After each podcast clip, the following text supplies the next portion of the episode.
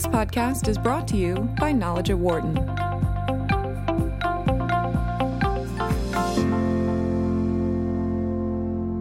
Most people recognize Silicon Valley as the global hub for big technology, social media, and innovative giants. But few may know that much of the financial power for Silicon Valley is centered on Sand Hill Road, part of Silicon Valley. That's an area in Northwest California where you find some of the biggest venture capital firms in the nation. Firms like Andreessen Horowitz, where our next guest serves as a managing partner. Scott Cooper, uh, Kupor, excuse me, is a lawyer turned venture capitalist. As startups often depend on financiers, he has advice for entrepreneurs on how to understand and engage with VCs. The book he has authored is titled The Secrets of Sand Hill Road, Venture Capital and How to Get It. Scott, great to have you with us. Uh, thank you for having me. Great to be here. Thank you. Uh, off the top, uh, you have a, an entrepreneur you meet at, at some venture of some kind. Best advice you give to that person right now? Yeah, best advice is just make sure uh, you understand what motivates the venture capitalists and are you aligned with their objectives, which is, you know, venture capitalists want to invest in companies that are, you know, trying to create the next Facebook, the next Google, so big you know, self-sustaining long-term businesses. And if that's what you want to do, then uh, I think that's the right partner for you. It seems like venture capital has grown significantly in the last couple of decades, uh, and even more so on a global perspective. So, what kind of impact can you can you say that venture capital is having today? Yeah, you're absolutely right. It's grown a lot. So just to give you some numbers, uh, last year, you know, in the U.S. alone, venture invested about 130 billion dollars in startup companies and uh, also raised about you know 50 billion dollars from our limited partners, our investors, and those are kind of basically 20-year highs. Those numbers. Um, at the same time, as you talk about internationally, it used to be the case that the U.S. was the major funder of venture-backed companies. So about 20 years ago, the U.S. was about 90% of all global venture capital. Today, that's about 50%. So the pie has grown significantly, but also the relative market share of places outside the U.S. has pretty has grown very significantly. And if you look at a bunch of you know the public publicly traded companies today, I think the top five most valuable companies today were all venture backed businesses. So the impact of venture uh, on job growth and economic growth is very very significant. So what is it that has really driv- driven that global shift in your mind over over the last several years? Uh, and I would think in part you, you have places like Israel where you see more yep. and more entrepreneurship popping up uh, each and every day. Yeah, I think that's right. I think what happened was. Um, you know, for a long time, you know, a lot of venture capital was based around hardware. And so a lot of the initial venture capital, for example, went to companies like Intel and others developing chips and other hardware based uh, products. As I think, you know, kind of software has really permeated a lot of what happens in the industry. Uh, software is much more malleable and, you know, kind of the presence of computer science students in all these different countries has really kind of fueled that behavior. And then what happens is, you know, of course, when you get a critical mass of engineers in a location, then you get kind of early stage capital that wants to kind of fuel entrepreneurship among those groups. And so Israel, you mentioned, you know, broader Europe, certainly China and India have been big places of growth. And, you know, our view is look, over the next 20, 30, 40 years, there's probably no reason to think that we won't have uh, very broad and distributed entrepreneurship, you know, in many, many new places. Scott Kupor is uh, with uh, Andreessen Horowitz, uh, lawyer turned venture capitalist, uh, managing partner at that uh, firm. Your comments are welcome at 844 Wharton, 844 942 7866. Or if you'd like, send us a comment on Twitter at BizRadio132 or my Twitter account at DanLoney21. A few things that I, I, marked in the book going through it, Scott, but one of the comments you made at the in the outset of the book uh, got my attention. You, okay. say, you say VCs are only as good as the entrepreneur in whom they have the privilege to invest. That kind of plays back to something you said a couple of moments ago about the relationship between the VC and the entrepreneur. Yeah, this is really important. And, uh, you know, I've been in the VC world now for 10 years, but before that, I was in a startup company for about eight years. And uh, it's a really important distinction that at the end of the day, uh, VCs are a financing source, and then hopefully we can provide value in other ways. But we shouldn't kid ourselves that the hard work is being done by the entrepreneurs who are building these businesses. Uh, that is definitely kind of the Herculean effort to go from kind of conception of something into hopefully a very, you know, kind of big publicly tradable company. And VCs can be helpful and partners along the way, but Uh, I think where VCs can go wrong is where they confuse who's actually doing the real heavy lifting here, and yeah. there's no doubt that entrepreneurs are driving the ship here. And that was one of the things I wanted to touch on anyway, so I'll bring it up now. Is that yeah. you talk specifically about the role that the VC should play yeah. if they have invested in company X, Y, or Z, how much they should actually have their fingerprints on what's going on in the day to day operation. Yeah, it's really interesting. And uh, again, you know, having been in a startup myself, I think it's easy on the VC world to think that you know more about what's happening day to day in the company because you're on the board or because you're talking to the CEO. Uh, but the reality is, look, the magic of what you know, kind of these companies are trying to do is so tied up in the individual people they have in the company, the capabilities that that team can execute on. And so, again, I think where board members sometimes, as venture capitalists, you know, kind of risk overstepping their bounds is they think they understand more about what's actually happening in the business and sometimes try to kind of put too much, as you say, of their fingerprint on the business. And the last thing you want to do is do anything that would risk the entrepreneurial spirit in which you've invested. And so being very careful to provide advice and guidance, but not to overstep those bounds, I think is a real critical role for VCs. With, with you being there in Silicon Valley, I'd be interested to know how much you think big data has impacted your side of the business. Yeah, it's interesting. Um, it's still pretty early, to be completely honest. Um, I think there's two places that you know VCs are exploring big data. One is can we use big data to help kind of uh, you know kind of find – a signal out of noise as a way to kind of generate new uh, potential companies to invest in. Um, those efforts, uh, for the most part, have not been that successful. Uh, some of that, I think, is a function that the discovery process for finding companies is not that hard in VC, which is most people generally are fishing in a lot of the same ponds, and so we kind of know uh, what uh, what the opportunities are out there. I think the more promising area for uh, for you know big data is in terms of diligencing companies. So if we can kind of amass data sets over time that help us say, hey, for this stage of company, this is kind of what we would expect the revenues to look like based upon thousands of companies that have come before them, or this is what the daily user growth should look like. I think those things can, that can really inform the diligence process are probably the most fruitful areas to explore. Scott Kupor with uh, Andreessen Horowitz and also the author of the book Secrets of Sand Hill Road is our guest. Your comments welcome at 844 Wharton, 844 942 7866. Or if you'd like, send us a comment on Twitter at BizRadio132 or my Twitter account, which is at DanLoney21. I, I find this book interesting because there's an element of how to in, in your book in terms of kind of leading the entrepreneur and understanding the venture capital world. and, and one of the points you bring up, which is really a basic concept in a lot of business these days. It's brought up a lot when you're talking about trying to find the right investment advisor. Is just start by asking the right questions. Yeah, I know it is. Uh, it's interesting, you know, particularly out here in the valley. You know, there are seemingly a lot of resources that you can go to to kind of get the answers to these questions, but the genesis of the book was I kept hearing a recurring set of questions from entrepreneurs over the last 10 years and you're exactly right, which was they go to the very heart and the very you know foundational nature of the relationship. You know, the, the thing I mentioned in the book, of course, is that you know unfortunately some VC relationships will last longer than the mar- a, an average marriage in the U.S. which unfortunately, is only only eight years versus kind of the ten plus years that we often spend with our companies. Right. And you know, look, just like in any good relationship, you got to kind of know your partner. You got to do the dating process, and uh, you know I think people sometimes uh, don't pay enough attention to that. And, and, you even talk about the fact that there are instances where, for an entrepreneur and that startup, that VC funding may not be the way to go. That's exactly right. I mean, uh, you know, taking money from a VC means that you are aligned with what their objectives are, which is you know you both need to believe that the goal here is we may not succeed, but can we try to build a company of the scale or scope of a Facebook or a Google or a you know Apple or an Amazon? And there's nothing wrong inherently if that's not your objective, but I think it's uh, it's always dangerous if you have a different objective to kind of align yourself with people who uh, you know have uh, different views about what success looks like. You talk uh, uh, quite a bit about the the issue of success uh, and understanding that the success rates for startups are, are not great right out of the gate. You you see quite a few uh, that that do not you know reach the level of success, let alone closing their doors. And, and you take it through kind of a baseball analogy in your book, uh, in terms. And, and, I'm a baseball guy, so I it jumped okay. right out uh, at me that the, you're talking about a success rate that is not going to be very good, and the expectation is you should probably understand that that success rate is is not great.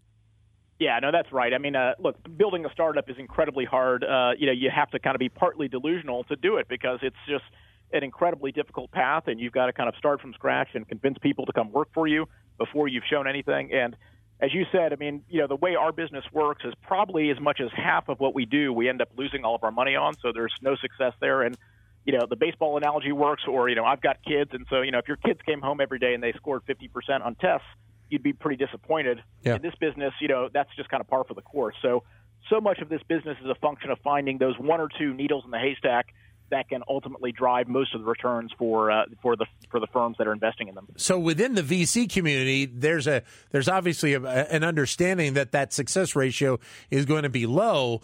I would imagine that at times it's probably hard to relate that to the entrepreneur, to the you know to the lead of the startup, who expects that when that partnership is built out, that that success rate is probably going to be hundred percent. That's exactly right. Yeah, and so look, part of what we have to do, and, and we talk about this a lot, is you know we're going to ultimately make our money as investors on the companies that succeed and that are winners financially, uh, but we we make our reputation on the ones that don't succeed. And so I think one of the things that for your you know listeners who are thinking about being entrepreneurs is make sure you understand you know what is kind of the nature of how the VCs are going to deal with you in in the circumstances where things don't work out well. And the most important thing we think is look, you can't cut and run. You've got to kind of be there beside the entrepreneur and help them. And sometimes that means you know either winding down the business or finding an acquisition. But you know most importantly, making sure that you respect the entrepreneur and the entrepreneurial process. You know, one of the things you, you brought up, which I, I, I again I find it interesting. It's really not surprising, is that when a VC invests in a particular company and whatever sector that may uh, that company may actually be in, you shouldn't expect to see that VC investing in another company in the same sector. Yeah. Yeah, so conflict is a real uh, important you know issue in this business because when you think about it, you know if we invest, we're an investor in Lyft, for example, um, and if you invest in Lyft, then that means kind of we're essentially kind of almost merging our brands to a certain extent, right? We are Right. kind of getting the benefit of Lyft brand, and hopefully they get benefit from our brand. And so if we were to turn around and then invest in Uber, it would be really hard from a signaling perspective for the market to kind of understand how can those three brands be aligned uh, as opposed to kind of just you know Andreessen Horowitz with one of them. So yeah, conflict's a real issue. You know, conflict unfortunately sometimes is always in the eye of the beholder. So the Lyft Uber example is probably an easy one, but you know sometimes companies pivot into other areas. But in general, you got to think about kind of once you've aligned yourself on the brand side, uh, that's pretty much the horse that you've chosen to ride. But I would imagine there's an element of, and maybe it doesn't play out exactly in the day to day business. But with something like Uber and Lyft, you want the entire sector to benefit. You want to see all, you want to see all the boats, you know, uh, rising tide, et cetera, and uh, you don't want to see one fail, especially from a technological side. Yeah, you know, you're absolutely right, and particularly in new markets like that, where you've got a new technology like the cell phone, of course, that enables you know a new use case for people to be able to hail a ride from their phone. You're absolutely right. It's much better off uh, if the industry as a whole grows, because what that does then is it grows the market size opportunity. And then, look, we need to let Lyft and Uber compete, and you know, kind of ultimately the best executing company will win market share. But uh, so you're absolutely right. You know, we, we we definitely want to do that. At the same time, when you've got a direct substitution where you know a customer is either going to spend money on Lyft or they're going to spend money on Uber, it would be very hard for us to obviously you know kind of have multiple alignments in that space. Is is a limited partner uh, the, the best approach when you're talking about the relationship between uh, uh, between the VC and the startup? Yeah, I think that's probably a good way to describe it. I mean, limited partner, as as you may know, has a bit of a legal context Yeah. to it, so I, I'm not sure I would want to overstate it. Right. I think the way to think about it is think of the VC as clearly a financing source, uh, and then you know, kind of the VC as really kind of coach, mentor, partner in terms of thinking through important strategies for the company. And then I think the third area where you know we at Andreessen Horowitz have spent a lot of time is you know, how can you tangibly help the company grow their business? So, uh, you know, I'll just give you an example. In our business, uh, we've got a group that is focused entirely on building customer and business development relationships with third parties who could, you know, ultimately benefit our companies. And that's good for us because if our companies do better, our investors do better. It's good for the companies because it helps them grow their customer base.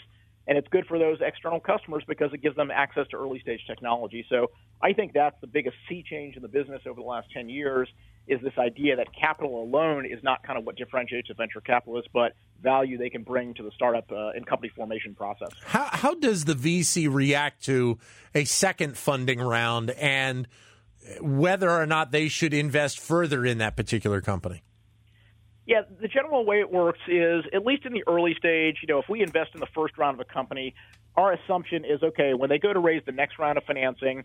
You know, hopefully there's you know another uh, party out there who finds the company valuable. Um, but in general, we will do what we call kind of our pro rata, which was we will typically kind of invest to maintain our existing percentage ownership of the company.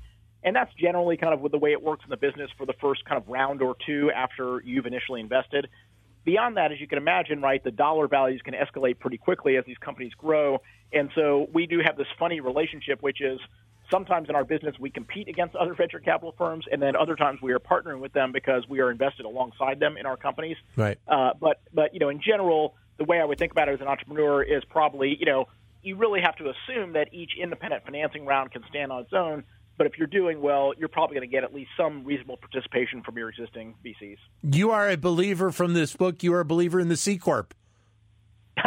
yes, yes. Uh, you know, the, the C corp uh, has long been the kind of model for most of these companies. Yeah. Um, and I think that's mostly it's really uh, somewhat just because look, it's become so established. It's a little bit of a self fulfilling prophecy at this point in time that yeah. you know we all have all the Delaware law that makes it work well uh, C corps make it easier for us to give stock options to people.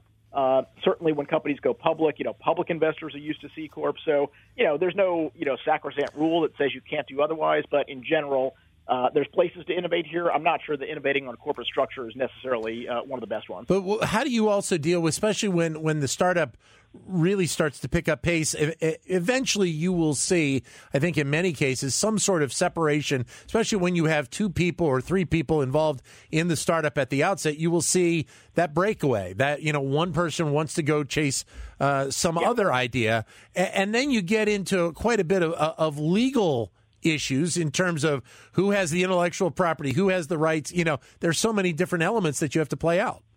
Yeah, no, this is a real issue, and I think it's something that unfortunately, um, you know, founders don't think as much about. Probably because you don't like to, right? You don't like to think of the idea that you know you might separate at some point in time from your co-founders in the business. But it's definitely advice that we give our companies when they first start, which is, you know, people change and things change over time, right? So, you know, one of you might want to be the CEO, the other person might decide, hey, this has been fun, I want to go do something else. And so it's important that you set up kind of the governance structure for the business to make sure that, hey, if something like that happens, the last thing you want is a co-founder who's no longer actively involved in the company having a disproportionate say in you know the strategy or the governance for the company. And so we try to help them set up those mechanisms to make sure that you know if these breakups happen at least uh, they don't impact the ability of the company to go execute on their strategy. What kind of role would the vc have if you get to the point where a, a, a, firm is actually, and they've had a level of success, and they're thinking about going public. And, and you mentioned Lyft, and obviously Lyft is, has been one that uh, you know recently uh, went onto the markets. Uber as well, and and maybe the biggest one most recently is this Beyond Meat company that it, yeah, that Beyond that just Meat, went public. Yeah. So in general, what happens is, you know, part of our job, of course, is kind of on the on ramp to an IPO to help them, you know, get ready for that. And as you probably know, and your listeners know, that means you've got to often change the board and add, you know, independent experts because you've got yeah. these new listing standards you have to satisfy. So part of our job is to help them navigate through that process.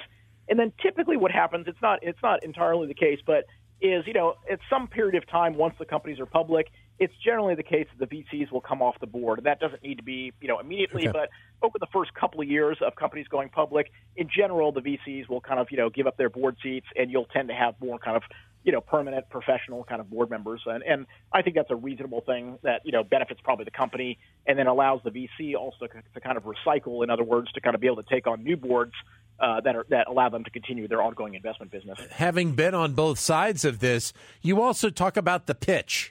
And, yeah. and, what really goes into what people should really think about when they are pitching a VC uh, for potential investment. Yeah, so I think there's really two big takeaways that uh, we try to kind of uh, make clear in the book. One is just that you got to remember, because as we talked about earlier, a lot of what we invest in unfortunately doesn't materialize. We're looking for a very small number of companies that can ultimately be very big winners. And what that really leads you to is market size becomes very important, right? So the real question the VCs are asking at the early stage is let's just assume everything goes right. The question is how big could this be? And there's no magic answer to that, but you know, as we just talked about, probably how big it can be means could it be a public company at some point in time in the future? And that probably means you have to believe you can sustain a couple billion dollar market capitalization. So that's kind of you know lesson number one I think for entrepreneurs to think about. Lesson number two is at the early stage again. There's not a whole lot other than team for the VCs to really evaluate. Right? We you've kind of convinced them that market size is big.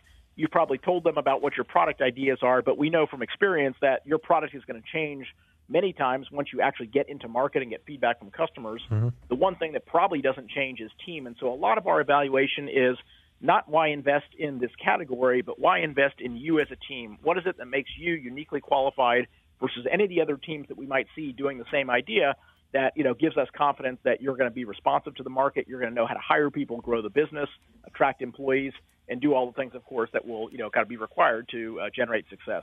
Do you think that that that investors really have the understanding uh, of the concept of the J curve? Uh, you, you, you, know, because I, I think everybody expects you have you have to have that incredible success right off the right off the bat, and, and in many cases you will maybe take a step or two back, lose some uh, you know some uh, some profitability, but you know the path to success is going in the right direction.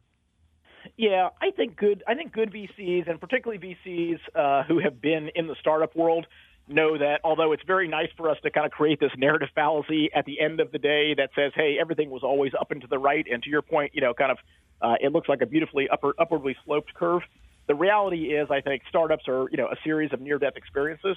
And I think experienced VCs understand that. And as long as they believe, hey, I believe the market is there, I believe in this team's ability to execute, and I believe their kind of uh, inclinations around the product that will mm-hmm. address the, the problems of the market are there. Uh, I think most VCs are willing to go through that roller coaster. This is definitely not a uh, it's not a business for the faint of heart in that respect. Which is uh, if your stomach gets queasy every time somebody misses a number or misfires, uh, you know you probably ought to look for another line of, of employment. Do you expect the, the, the world of VC to continue to grow? Um, I do. I think it's going to grow. I think private markets and private assets generally will grow, um, and we've seen that certainly over the last 15 to 20 years. Um, I think it's going to be a very competitive market as it as it continues to be, um, and I think most importantly, it's going to be a market where you know capital uh, is not the scarce resource anymore. There will always be someone out there who's got more money than do we, and who has a lower cost of capital than do we. And so I think the real question about survivorship for VC is can you actually bring value and add value to the company building process? And I think for firms who can't do that, I think it's going to be a tough road ahead. There's been a lot of talk in the first couple of months of this year about the IPO and, and whether right. or not we're going to see. We obviously saw quite a few, uh, but are we going to continue to see companies want to dip their toe into that water in, in a in a significant rate here in 2019 and beyond? Yeah, I, I, I believe we will. So if you look at what's happened to date, I think there's a little bit of kind of a bit of a tale of two cities happening in the IPO market. You've got kind of you know enterprise software companies that are, have you know very attractive growth rates, you know kind of 30, 40, 50 percent, but don't necessarily have to grow at 75 or 100 percent. And they've got kind of you know more line of sight into profitability. Those companies have traded very well. Uh, you know, for your listeners this morning, you know, there's a company CrowdStrike that is, you know, it may have opened already as we're talking, but is about to kind of open. And yeah. you know, it's really kind of in the sweet spot of where the institutional investors like the market. And then I think you've got companies, uh, you know, like uh, you know an Uber, for example, or a Lyft, where they are you know very high growth companies, but you know kind of are requiring you know a significant amount of cash consumption to to facilitate that growth. And I think those will be fine over time, but kind of given the macro uncertainty that we have around tariffs and other things that are kind of creating volatility in the market, it's understandable to me that why those companies kind of will have more volatility. So, but overall, if you talk to BlackRock or Fidelity or T. Rowe, a lot of these buyers in the IPO market, I think you know there is you know still very significant demand particularly as we talked about for those more traditional enterprise software companies. And we'll still see occasionally the company that has gone public to you know want to go private, especially when they get bought out by some sort of uh, hedge fund or or, uh, or investment firm. Yeah, I think that's right. I think you know, kind of, there's a little bit of this natural flow, which is you go public when you have a growth rate to be able to sustain yourself as a standalone business. And then you're right, companies typically either go private or get acquired by public companies when they start to kind of get to the tail end of those growth rates. Yeah. And, you know, cash flow, consistent cash flow generation becomes, you know, much more attractive asset for those businesses. Scott, all the best with the book. Thank you, sir. All right, appreciate your time. Thanks. Thank you, Scott Kupor. The book is Secrets of Sand Hill Road: Venture Capital and How to Get It. Uh, it is available in bookstores and online for your purchase right now. For more insight from Knowledge at Wharton, please visit knowledge.wharton.upenn.edu.